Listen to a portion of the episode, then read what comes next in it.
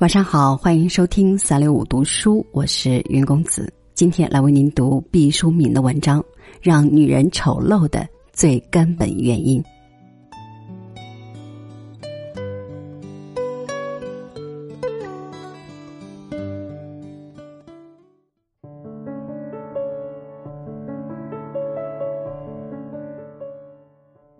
对于一个女性最有害的东西，就是怨恨。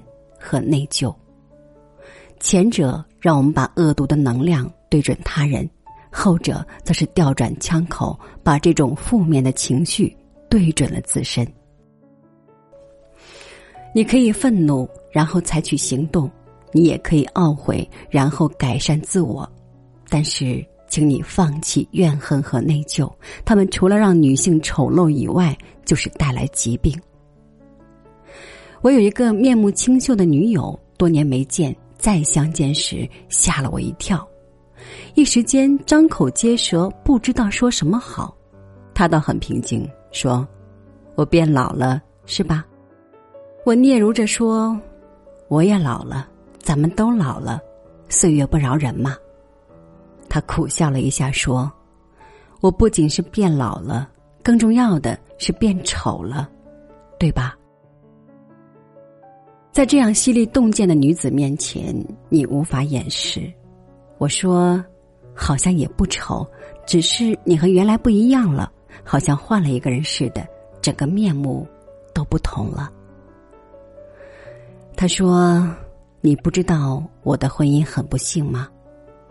我说：“知道一点。”他说：“我告诉你一件事，一个不幸福的女人是卦象的。”我们常常说某女人一脸苦相，其实你到小姑娘那里看看，并没有多少女孩子就是这种相貌的。女子年轻的时候基本上都是天真烂漫的，但是你去看中年妇女，就能看出幸福和不幸福两大阵营。我说，生活是可以雕塑一个人相貌的，这我知道。但是好像也没有你说的这样绝对吧？他坚持说道：“是这样的，不信你以后多留意。到了老年妇女那里，差异就更大了，基本上就分为两类：一种是慈祥的，一种是凝恶的。我就是属于凝恶的那一种。我不知道如何接下茬儿，避重就轻的说：不过我们在照片上看到的老年人。”都是慈祥的，他说：“对啊，那些不慈祥的根本活不了太久，比如我，很可能早早就告别人世。”话说到这份儿上，我只好不再躲避。我说：“那么你怎样看待自己的相貌变化？”他说：“我之所以同你讲的这样肯定，就是从我自己身上得出的结论。”因为我的婚姻不幸福，我又没有法子离婚，所以一直在怨恨和后悔中生活，煎熬着。对着镜子，我一天天的发现自己变得尖刻和凝厉起来。当然，这不是一天发生的，别人看不出来，但我自己能够看出来。我用从自己身上得到的经验去看别人，就是百分之百的准确。我看着他，说不出话来。在这样透彻冷静的智慧面前，我只能沉默。每当我想起他来，心中就漾过竹签扎进甲床般的痛。